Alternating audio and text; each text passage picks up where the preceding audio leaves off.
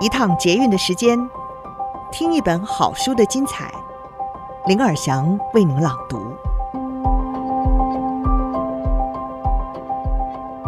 大家好，欢迎您再次收听《天下好读》。一篇书斋可以听到一本书的精彩，一篇书斋也希望你能够得到一个观念，得到一点启发。今天我们要为你朗读的好书是。恒久卓越的修炼，作者是 Jim Collins，詹姆·柯林斯。他是许多畅销商管巨著的作者，包括了从 A 到 A Plus、基业长青、为什么 A Plus 巨人也会倒下，以及十倍胜、绝不单靠运气等等书籍。这些都是领导商管类必读的作品。他被誉为全世界最有影响力的管理思想家之一，也深受全球企业 CEO 与领导者的推崇。二零一七年，柯林斯获选为富比士全球百位最伟大的商管思想家。今天我们书斋的内容是：何时该换掉平庸的员工呢？听听企管大师 Jim Collins 七项指标判断。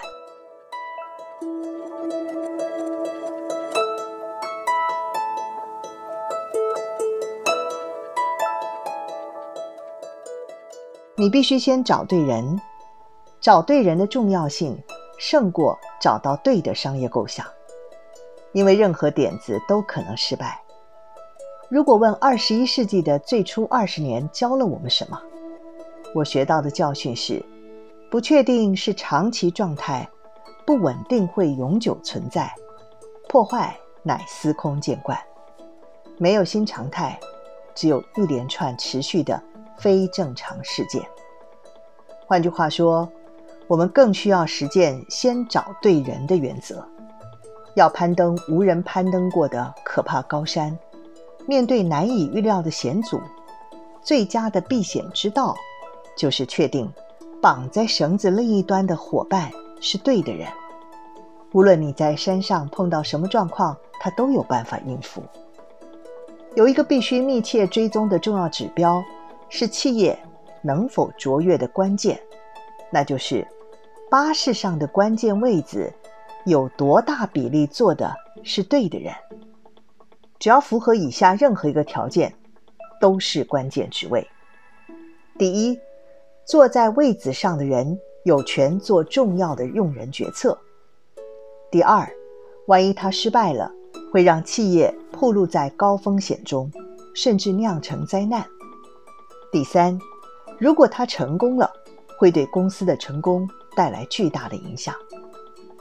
当你没有办法轻易叫人下车的时候，可能是因为家族的关系、准终身职的员工，或者是内部政治因素，或纯粹为了保全曾在公司草创时期立下汗马功劳的人。如果你没有办法轻易叫他下车的话，那么把谁放在关键位子上，就变成非常重要的问题。那么，到底何时该育才，何时又该换人呢？想象一下，你把某个人放在关键位置，他的表现虽然不错，但称不上卓越。你花很多时间和心力来培养他，然而他始终没有交出在这个职位上所需的 A 级成绩单，你会怎么处理呢？投注更多心力来培植他？还是断然换人？正确答案不止一个。我们研究过的一流领导人倾向育才，又是培养人才和倾向换人的主管各占一半。我问过许多主管，以下两种错误你最常犯哪一种？太晚换人，还是太快行动？应该再多点耐心。多数人都举手投给第一种错误。没有果断行动。每个组织在关键职位上都面临育才或者是换人的紧张拉锯，没有领导人可以每次都做对。面临着育才或者是换人的决策的时候，没有演算法、流程图或方程式能够帮助我们达到完美的打击率。所以，怎么知道何时已经跨越了分界线？应该从培养人才转为换人呢？我认为最好的方法是问几个经过深思熟虑的问题，让这些问题引导你找到答案。第一个问题是：如果你让这个人继续待在原本的位置上，会不会流失其他的员工？顶尖人才自然希望和顶尖人才共事。如果得忍受占据重要位置的同事长期表现平庸，人才可能就会开始用脚投票了。要摧毁卓越的企业文化，最好的办法莫过于让绩效不佳或者是恣意践踏公司价值的人继续留在关键位置上。第二个问题是，你面对的是价值、意志力还是能力的问题？假如有人居重要职位，却总是违背公司核心价值，一流领导人会把他换掉。卓越领导人从来不会低估员工成长的潜能，但是他们也明白，员工能否成长，端视他们是否有谦虚的个性，加上不断求进步的坚强意志。第三个问题是，这个人与窗子和镜子的关系如何？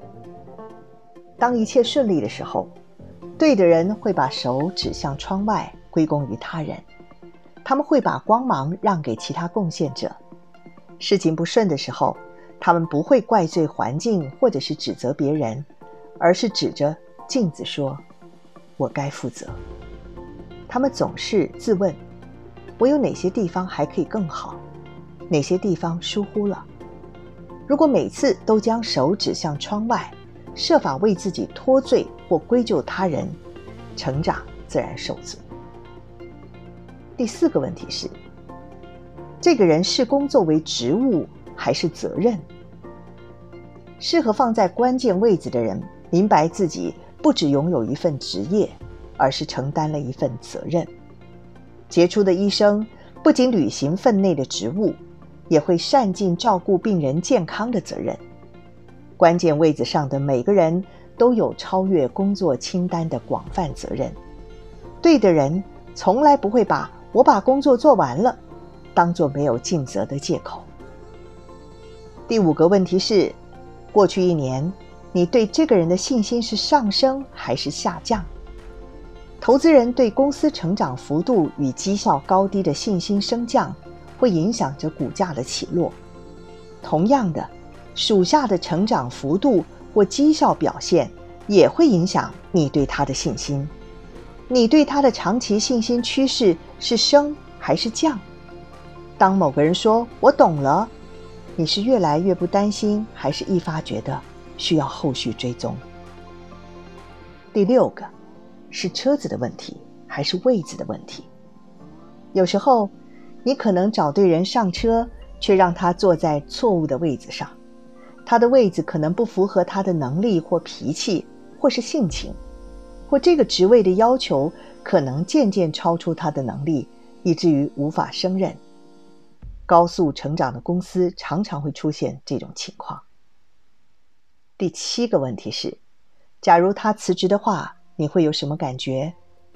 如果你暗自松了一口气，那么可能你早有定论了，他不是对的人。当你来到分界点，决定换掉坐在关键位置的人，切记要严格，而非无情。严格是坦然面对必须换人的现实，但不代表着要无情的执行。这必须融合果敢和同情心，直截了当，不要躲在一堆捏造的理由后面，也不要把苦差事交给别人去做。不敢承担做决定和发布消息的责任，就没有权担任领导人。同情心则是你说话的语气和尊重的态度。处理人事变动后，你觉得自己明年甚至未来数年还能不能自在地打电话祝贺对方生日快乐？对方会不会温暖地回应你呢？今天的书斋：何时该换掉平庸的员工？气管大师 Jim Collins 的七项指标判断，这七项指标是：第一，如果你让这个人继续待在原本的位置上，会不会流失其他的员工？第二，你面对的是价值、意志力还是能力的问题？第三，这个人与窗子和镜子的关系如何？也就是说，一切顺利的话，会把手指向窗外，归功于他人。